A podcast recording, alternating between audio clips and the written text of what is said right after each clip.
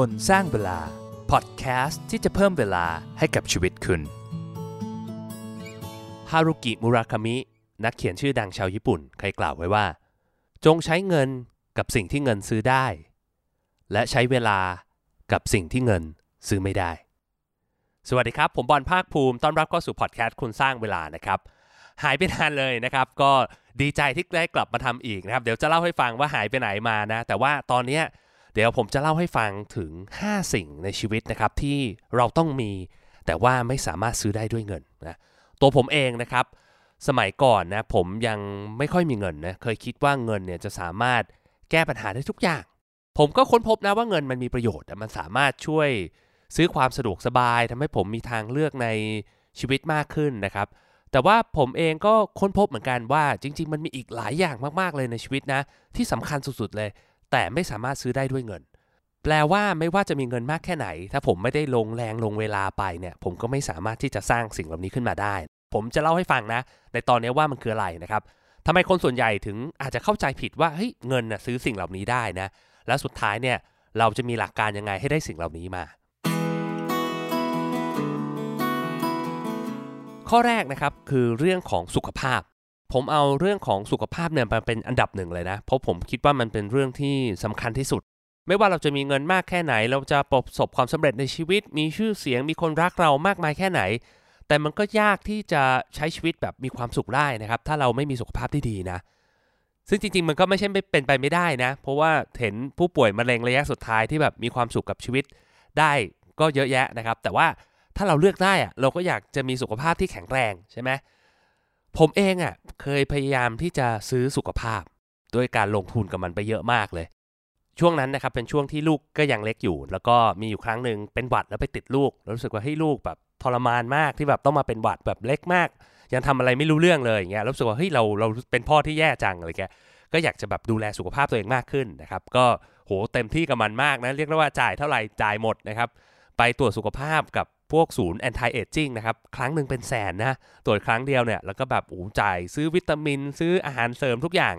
ตอนนั้นก็รู้สึกว่าเฮ้ยสุขภาพแบบดีขึ้นอย่างเห็นได้ชัดเลยนะครับ เพราะว่าจากการที่แบบเราไม่เคยดูแลตัวเองเลย กลับมาดูแลตัวเองก็จากที่เคยป่วยแบบปีหนึ่งหลายครั้งก็ไม่ป่วยเลยนะ แต่แบบพอผมผ่านมาสักระยะหนึ่งผมก็ค้นพบว่าเฮ้ย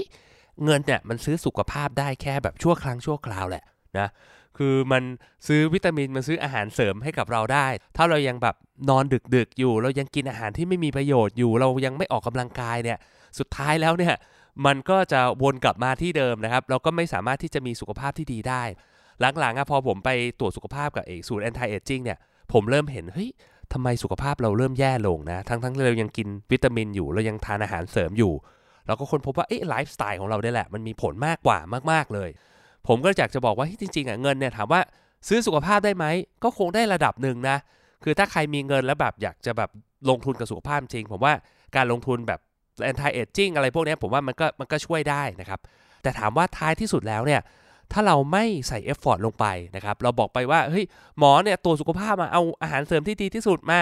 แต่เราไม่เปลี่ยนแปลงตัวเองอะ่ะมันก็ช่วยได้ไม่มาก และสุดท้ายเนี่ยมันก็ไม่สามารถช่วยได้อย่างยั่งยืน แต่สำหรับคนที่อยากจะมีสุขภาพที่ดีนะครับ อยากจะแข็งแรงมี energy มีพลังงาน แล้วก็ลดความเสี่ยงในการที่จะเป็นโรคร้ายต่างๆ เนี่ย ผมก็เอาหลักการตรงนี้มาให้นะครับ ใช้ได้เหมือนกัน ผมคิดว่าผลลัพธ์ที่ออกมาเนี่ยเพลอๆดีกว่าการไป anti aging ด้วยซ้ำก็สรุปให้ฟังเร็วๆ แล้วกันนะ อันนี้ที่ผมเรียนรู้จากการอ่านบทความคุยกับคุณหมอ anti aging อ่านหนังสือแล้วก็รวบรวมข้อมูลต่างๆ มามากมายนะครับ ผมสรุปให้ฟังง่าย ๆ เลยนะครับ ข้อแรกคือเรื่องการนอนนะ ก็คือไม่ควรนอนเกิน4ี่ทุ่ม แล้วควรนอนให้เป็นประจำในเวลาเดิม ซึ่งอันนี้บอกเลยว่าผมยังทำไม่ได้นะครับ แต่ว่า4ี่ทุ่มเนี่ยมันจะมีผลเรื่องการหลั่งโกรทฮอร์โมนหลั่งเมลาโทนิน ช่วยเรื่องการซ่อมแซมฟื้นฟูร่างกายในขณะเดียวกันก็ป้องกันการเป็นมะเร็งด้วยนะทานอาหารที่เป็นประโยชน์ เน้นผักผลไม้ที่เต็มไปด้วยวิตามิน แล้วก็เกลือแร่ทานอาหารที่ไม่มีประโยชน์ให้ให้แต่น้อยนะครับพวกแบบอาหารแปรรูปของทอดของหวานเนี่ยทานแต่พอดีก็จะลดความเสี่ยงเรื่องการเป็นโรคหัวใจ เรื่องการเป็นโรคเบาหวาน ออกกำลังกายเป็นประจำนะอย่างน้อยอาทิตย์ละ 150 นาที โดยให้หัวใจเต้นอย่างน้อย 50-70%ของ maximum heart rate ของเรานะครับทานน้ำอย่างน้อยวันละ 3 ลิตรนะผมคิดว่าเอาแค่นี้ก่อนนะเออและอีกอย่างหนึ่งอาจจะเสริมเรื่องของสภาพจิตใจละกันอาจจะแบบเออนั่งสมาธิสวดมนต์หรือทำอะไรที่ทำให้รู้สึกผ่อนคลายเป็นประจำนะ แบบนี้มันก็จะช่วยเรื่องจัดการความเครียดได้ อันนี้นะ บอกตรงๆเลยผมมันรู้หมดละเอียดด้วยนะ แต่ถามว่าทำได้ไหมนี่ก็บอกได้ว่ายังนะครับ แต่ว่าอย่างน้อยเนี่ยมันก็มีแนวทางนะว่าเฮ้ยถ้าเราอยากจะสร้างสุขภาพขึ้นมาเนี่ยเราไม่สามารถที่จะแบบซื้อมันได้ด้วยเงินน่ะคือเราจะซื้อให้เงินเท่าไหร่เพื่อให้เรานอนเร็วมันมันเป็นไปไม่ได้ เราก็ต้องลงแรงแล้วก็ตั้งใจกับมันนะก็เป็นอย่างแรกเลยที่ผมคิดว่าเฮ้ยเราควรจะต้องมีแล้วมันเป็นสิ่งที่สำคัญมากๆกับชีวิตเรา อย่างที่ 2 สิ่งที่ต้องมีแต่ว่าไม่สามารถซื้อได้ด้วยเงินนะครับก็คือความสัมพันธ์ที่ดี อันนี้รวมถึงกับคนในครอบครัวกับเพื่อนๆด้วย คือหลาย ๆ คนอาจจะมีความเข้าใจผิดนะ ว่าถ้าเรามีเงินเยอะ ๆ เรามีบ้านหลังใหญ่ ๆ สามารถแบบอยู่กันได้ทั้งครอบครัว มีแบบพาเพื่อนมาปาร์ตี้ได้ มีเงินพาครอบครัวไปเที่ยวต่างประเทศ ได้ส่งลูกไปเรียนโรงเรียนดีๆ ซื้อซื้อผ้าดีๆ ซื้อของเล่นแพง ๆ ให้เนี่ย เราจะเป็นครอบครัวที่แบบมีความสุข ผมไม่รู้ว่าไอ้เป้าหมายหรือไอ้ภาพฝันเหล่านี้มันมาจากไหนนะ ส่วนหนึ่งผมคิดว่ามันมันเป็นผลกระทบจากโลกทุนนิยมด้วยแหละที่แบบ ไอ้พวกแบรนด์ต่างๆเนี่ยเขาก็รู้สึกว่าเนี่ยโอ้โหบ้านนะครับ ถ้าคุณได้อยู่บ้านหลังนี้คาด 30 ล้านเนี่ยคุณจะมีชีวิตที่มีความสุขอ่าถ้าคุณได้ขับรถหรูๆแพงๆแบบนี้ชีวิตคุณถือว่าประสบความสำเร็จ คุณได้ส่งลูกเรียนโรงเรียนนี้ ถือว่าลูกคุณจะมีอนาคตที่สดใสรออยู่ข้างหน้าอะไรพวกเนี้ยนะครับ ซึ่งในความเป็นจริงแล้วมันก็ไม่ได้ถูกซะหมดแล้วส่วนมากเนี่ยมันก็เพื่อตอบโจทย์ของเจ้าของกิจการที่เขาโฆษณาให้เราซื้อผลิตภัณฑ์หรือบริการเหล่านั้นมากกว่านะ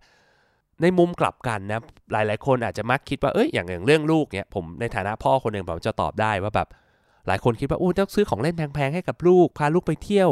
ต่างประเทศบ่อยๆ ลูกแฮปปี้มีความสุข แต่เขาหารู้ไหมว่าจริง ๆ แล้วว่าพ่อและแม่เนี่ยก็คือของเล่นที่ดีที่สุดของลูกแล้วนะผมเองรู้สึกเลยบางทีแบบลูกบ่นว่าเนี่ยป้าป้าเล่นด้วยหน่อยสิอะไรเงี้ยผมรู้สึกแล้วเฮ้ยจริง ๆ แล้วเนี่ยการที่เราแบบใช้เวลาอยู่กับเขาอะมันเป็นอะไรที่มันมีความหมายแล้วก็มันมีคุณค่าสำหรับเขามากๆเลย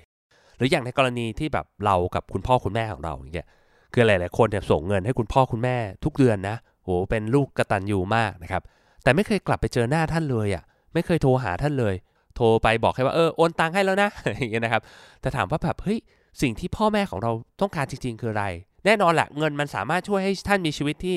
สะดวกสบายมากขึ้นได้ แต่ว่าความรักความใส่ใจการที่เราแบบเฮ้ยได้ใช้เวลาอยู่กับท่าน ห่วงใยท่านเนี่ยผมคิดว่า มันเป็นสิ่งที่ท่านต้องการไม่แพ้กับเงินเลยนะเผลอๆจะมากกว่าด้วยซ้ำในเรื่องของเพื่อนก็เหมือนกันนะเอายกตัวอย่าง เราอาจจะคิดว่าแบบเออการที่เราจะมีเพื่อนฝูงเยอะๆอาจจะเป็นภาพในละครหรือว่าในหนังที่แบบโอ้เนี่ยโอ้เป็นเสียนะไปเลี้ยงเพื่อนพาเพื่อนไปปาร์ตี้จ่ายเงินเยอะแยะนะครับ แต่จริงๆแล้วมันก็ไม่ใช่นะ เพราะว่าเหล่านั้นก็คือเพื่อนกินนะครับ ไม่ใช่เพื่อนตายในชีวิตของเรานะ จริงๆ ผมคิดว่ามิตรภาพที่ดีเนี่ยมันก็คือการที่เราแบบได้ใช้เวลาอยู่ร่วมกัน อยู่ข้างๆกันเมื่อเพื่อนเรามีปัญหานะครับ คอยให้คำปรึกษาคอยรับฟัง คืออยู่อยู่เหมือนเป็นกัลยาณมิตรด้วยกันเนี่ยเพราะฉะนั้นเนี่ยการที่เราจะสร้างความสัมพันธ์ที่ดีกับคนในครอบครัว แล้วก็กับเพื่อนฝูงของเราเนี่ยเงินไม่สามารถที่จะซื้อได้นะมันต้องใช้เวลาใช้ความพยายาม ใช้ความตั้งใจ ในการที่จะเหมือน cultivate ในการที่จะสร้างสรรค์ไอ้ความสัมพันธ์ดีๆนี้ขึ้นมาเหมือนเปรียบได้กับการปลูกต้นไม้สักต้นหนึ่งนะครับ ที่เราต้องคอยรดน้ำพรวนดิน คอยกำจัดวัชพืชเพื่อให้ ไอ้ต้นไม้ต้นนี้มันเติบโตนะครับ แล้วสุดท้ายเนี่ยไอ้ต้นไม้ที่เติบโตเนี่ยมันก็จะสามารถสร้างร่มเงาให้กับชีวิตของเราได้นะสิ่งที่ชีวิตเราต้องมี แต่ไม่สามารถซื้อได้ด้วยเงินข้อที่ 3 ก็คือ เป้าหมายชีวิต เป้าหมายชีวิตเนี่ยมันจะช่วยให้เรารู้สึกชีวิตของเราเนี่ยมีความหมายนะครับ เราตื่นขึ้นมาในแต่ละวันเนี่ยเรารู้สึกว่าเฮ้ยเราได้ทำงานที่มันสำคัญ ได้ทำงานที่มันสนุกได้ทำงานที่เรารู้สึกเออเราเกิดมาเพื่อสิ่งนี้ แต่การที่เราจะได้มาซึ่งเป้าหมายชีวิตเนี่ยมันไม่สามารถซื้อได้ด้วยเงินนะครับ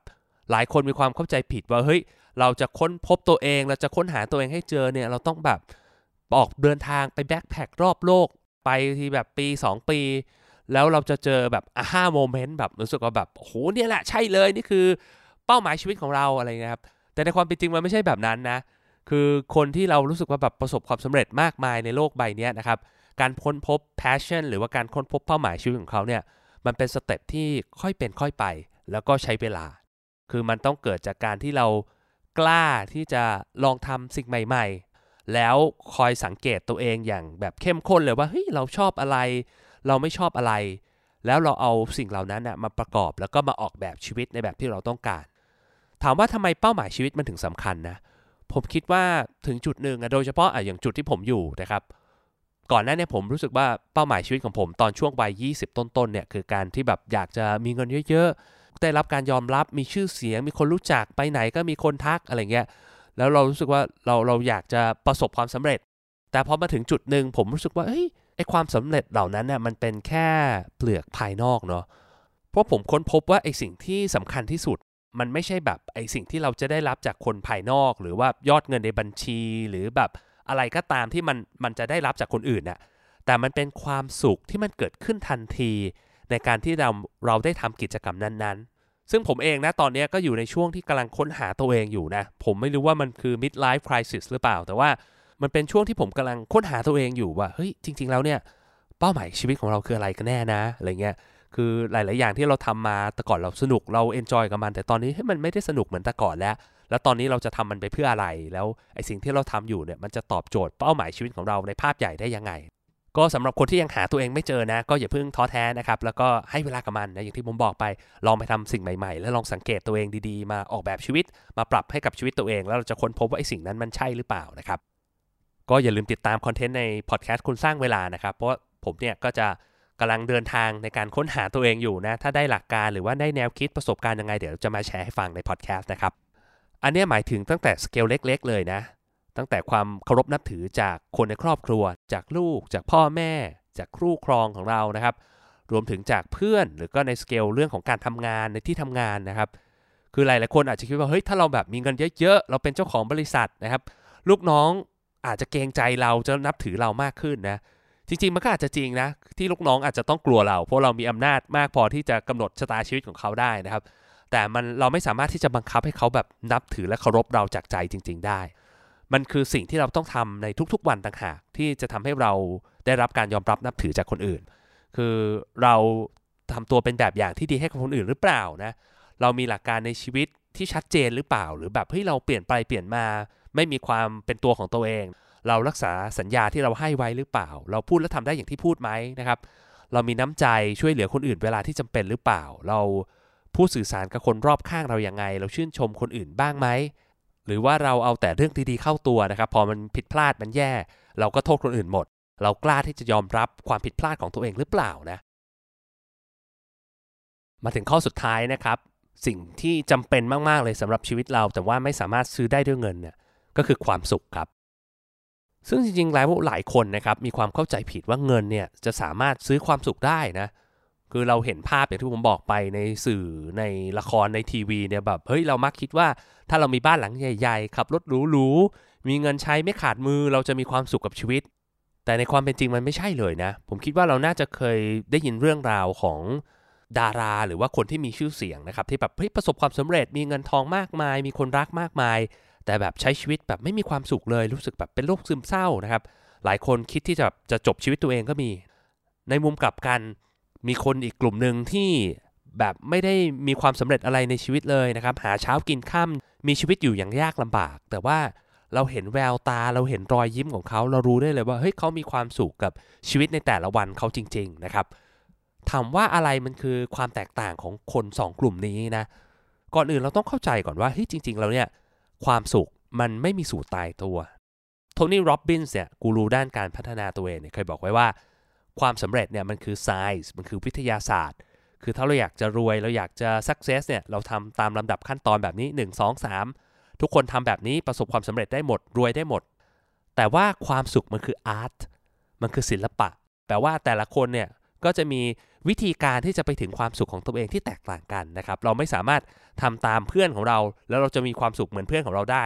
เราต้องเข้าใจตัวเองว่าทำยังไงถึงจะทำให้เราเองเนี่ยมีความสุข ทนี่โรบินส์นะครับยังบอกอีกว่าการที่เราจะมีความสุขได้เนี่ยชีวิตของเราเนี่ยไอ้ life situation ของเราตอนเนี้ยมันต้องแมชกับบลูปรินต์ความสุขของเรา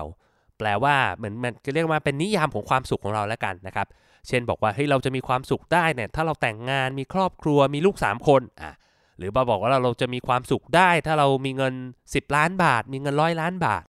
ซึ่งไอ้นิยามตรงเนี้ยแต่ละคนก็จะไม่เหมือนกันนะถ้าเราไม่มีความสุขกับชีวิต สิ่งที่เราทำได้คือมี 2 อย่าง คือปรับเหมือนสถานการณ์ชีวิตของเราให้ดีขึ้นอะเราบอกเราไม่แฮปปี้เลย เพราะว่าเรามีสุขภาพที่แย่อะเราก็ดูแลตัวเองมีสุขภาพที่ดีขึ้น เราก็มีความสุขมากขึ้น เมื่อไอสิ่งที่เราเป็นอยู่มันแมชกับไอ้บลูปรินต์หรือว่านิยามความสุขของเรานะครับ หรือเราอาจจะปรับไอตัว blueprint หรือว่านิยามความสุขของเรา มันมีหลายในหลาย ๆ กรณีนะว่านิยามความสุขของเรามันอาจจะแบบเฮ้ยยากเกินไปอะที่มันจะเป็นไปได้ มีตัวอย่างหนึ่งนะครับที่โทนี่โรบินส์เขาเคยเล่าให้ฟังไว้ ผมคิดว่าน่าสนใจนะก็คือเป็นดาราฮอลลีวูดคนหนึ่งนะครับเขาบอกเขาไม่เอ่ยชื่อละกันเพราะเขาแบบไม่อยากจะเปิดเผยตัวเองนะครับเป็นผู้หญิงวัย 50 ต้นๆนนะครับเป็นคนที่แบบเฮ้ยประสบความสำเร็จมากมายเลยอะ่ะคือเรียกได้ว่าถ้าพูดชื่อไปทุกคนต้องรู้จัก เป็นคนที่แบบเฮ้ยสุขภาพแบบแข็งแรง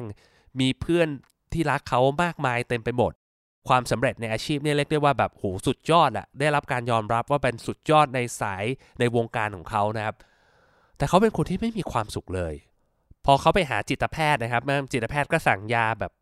แก้ซึมเศร้าให้เขานะครับเรียกได้ว่าแบบ maximum dose เลยนะครับ Prozac หรืออะไรเนี่ยยาพวกนี้กินแบบเต็มที่เป็นเวลานานต่อเนื่องแต่แบบเฮ้ยมันไม่ไหวแล้ว มันยิ่งกินผลลัพธ์ที่ได้มันก็น้อยลงนะครับ เพราะว่ามันโดสมัน maximum แล้ว เขาก็เลยแบบไม่รู้จะแก้ไขยังไงเลยมาหาโทนี่โรบินส์ แล้วโทนี่โรบินส์ก็ทำ session กับเขาแล้วก็ค้นพบความจริงอย่างหนึ่งที่น่าสนใจมากๆเขาบอกว่า นิยามความสุขของผู้หญิงคนนี้คือการที่ได้แต่งงานและมีลูก 3 คน คือหมายความว่าไม่ว่าชีวิตเขาจะดีแค่ไหน ถ้าเขาไม่ได้แต่งงานและมีลูก 3 คนเนี่ยเขาจะไม่สามารถมีความสุขได้ เพราะว่าจากตัวเขาเองเขามีประสบการณ์ว่าเฮ้ยแฟนเนี่ยพอเขาแต่งงานไปแล้วเนี่ยแฟนก็ทิ้งไปแล้วแบบเขาเขารู้สึกว่าเขาไม่มั่นคง ไม่มีใครมารักเขา แต่ถ้าเขามีลูก 3 คนเนี่ยลูก 3 คนเนี่ยก็จะรักเขาอย่างไม่มีเงื่อนไขนะครับซึ่งตัวนี้โรบินส์บอกเฮ้ยความเป็นจริงมันก็ไม่ใช่ขนาดนั้นหรอก เพราะว่าพอลูกโตขึ้นเขาก็มีแนวทางของตัวเองนะครับ แต่ว่าผู้หญิงคนนี้ก็รู้สึกรู้สึกอย่างนั้นอะว่าแบบเฮ้ยฉันต้องแต่งงานและมีลูก 3 คน แต่ในวัย 50 ต้นๆมันเป็นไปไม่ได้แล้วอะมันก็เป็นไปไม่ได้ที่เขาจะแบบมีความสุขอะเหมือนเหมือนนิยามความสุขของเขา มันไม่สามารถจะกลายเป็นจริงได้นะครับ การที่เรามองเห็นตรงเนี้ยเราก็ต้องย้อนกลับไปดูว่าเฮ้ยจริง ๆ แล้วเนี่ย เรากำลังมีนิยามความสุขที่มันเวอร์เกินไปหรือเปล่า คือเราต้องแบบมีความสุขได้ก็ต่อเมื่อชีวิตเราต้อง perfect สมบูรณ์ ไม่ป่วยเลย สุขภาพ ความสัมพันธ์ทุกอย่างต้องราบลื่น ลูกน่ารักเชื่อฟังทุกอย่าง ไม่ทะเลาะเบาแว้งกับภรรยาไม่มีปัญหาอะไรเลย เพื่อนรักคอย support เราทุกอย่างงานราบลื่นไม่เคยมีปัญหาอะไรเลย มันเป็นไปได้ไหมนะครับ ถ้านิยามความสุขของเรามันมันเวอร์ขนาดนั้นเนี่ย มันก็อาจจะถึงเวลาแล้วที่เราต้องมาทบทวนแล้วว่าเฮ้ยเราจะปรับนิยามความสุขของเรายังไงนะครับ อย่างหนึ่งที่มันจะช่วยได้มากๆเลยคือการที่จะเรียนรู้ที่จะอยู่กับปัจจุบัน ผมคิดว่าอันเนี้ยการฝึกสมาธิการฝึกสติเนี่ยมันจะทำให้เราเห็นไอ้นิยามความสุขตรงเนี้ยชัดเจนขึ้น ก็เป็นอีกส่วนหนึ่งนะผมคิดว่าการที่เราจะมีความสุขได้เนี่ยหนึ่งคือเราต้องเข้าใจว่าไอ้นิยามความสุขของเราคืออะไรนะครับสองคือต้องเรียนรู้ที่จะอยู่กับปัจจุบันเนี่ย เรียนรู้ที่จะแบบมีสติในชีวิตประจำวัน อันนี้มันก็จะช่วยให้เราสามารถมีชีวิตที่ตอบโจทย์แล้วก็มีความสุขได้ ก็บทไปแล้วนะห้าข้อนะโอ้ยาวมากนะครับ แต่ละข้อเนี่ยผมผมเจาะลึกเลยว่าเฮ้ยแต่ละข้อเนี่ยมันมีหลักการมันมีวิธีการยังไงที่ทำให้เราได้มาซึ่งสิ่งเหล่านั้นนะครับ ตั้งแต่เรื่องของสุขภาพ เรื่องของความสัมพันธ์ที่ดีกับคนในครอบครัวแล้วก็กับเพื่อนนะครับ เป้าหมายในชีวิตความนับถือจากคนอื่นนะครับ แล้วก็ข้อสุดท้ายนะครับก็คือความสุขนะอย่างที่ผมบอกไปตอนแรกนะคำพูดของมุราคามิ ให้ใช้เงินซื้อในสิ่งที่เงินซื้อได้นะครับแล้วใช้เวลากับสิ่งที่เงินซื้อไม่ได้นะห้าอย่างเนี้ยเป็นสิ่งที่จำเป็นมากๆในชีวิตเรา ถ้าเราอยากจะมีชีวิตที่ประสบความสำเร็จแล้วก็เต็มไปด้วยความสุข ลองถามตัวเองดูนะว่าเอ้ห้าข้อนี้อะไรมันคือสิ่งที่เราอยากจะโฟกัสกับมันมากที่สุด แล้วลอง list ออกมานะครับให้เลือกมาอย่างเดียวนะ แล้วก็ list ว่าเฮ้ยมันคืออะไรมันคือ action หนึ่งอย่างที่เราอยากจะลงมือทำในวันนี้เลยนะเราบอกว่าความสุขเป็นเรื่องสำคัญ ก็บอกอาจจะนั่งสวดมนต์นั่งสมาธิก่อนนอน เราบอกว่าความสัมพันธ์เป็นเรื่องสำคัญเราอาจจะโทรหาพ่อแม่แวะไปกินข้าวกับเขาหรือว่าให้เวลากับคนสำคัญในชีวิตของเรานะครับ ผมจะบอกว่าไอเหตุผลที่สิ่งเหล่านี้ทั้ง 5 อย่างเนี่ยมันไม่สามารถซื้อได้ด้วยเงินเนี่ยมันแปลว่ามันมีคุณค่ามากกว่าเงินนะครับ ไม่ว่าคุณจะมีเงินมากมายมหาศาลขนาดไหน คุณก็ไม่สามารถซื้อสิ่งเหล่านี้ได้นะ เพราะฉะนั้นเนี่ยถ้าเราสามารถสร้างสิ่งเหล่านี้ให้มันเกิดขึ้นในชีวิตของเราได้เนี่ยยิ่งมีเยอะๆเนี่ยมันแปลว่าเรากำลังสร้างสิ่งที่มันมีคุณค่ามากๆ ให้กับชีวิตของเรานะครับ ก็เป็นกำลังใจให้กับทุกคนในการสร้างสิ่งเหล่านี้ให้เกิดขึ้นนะครับ แล้วพบกันใหม่นะครับ ผมบอลคนสร้างเวลา สวัสดีครับ คนสร้างเวลา พอดแคสต์ที่จะเพิ่มเวลาให้กับชีวิตคุณ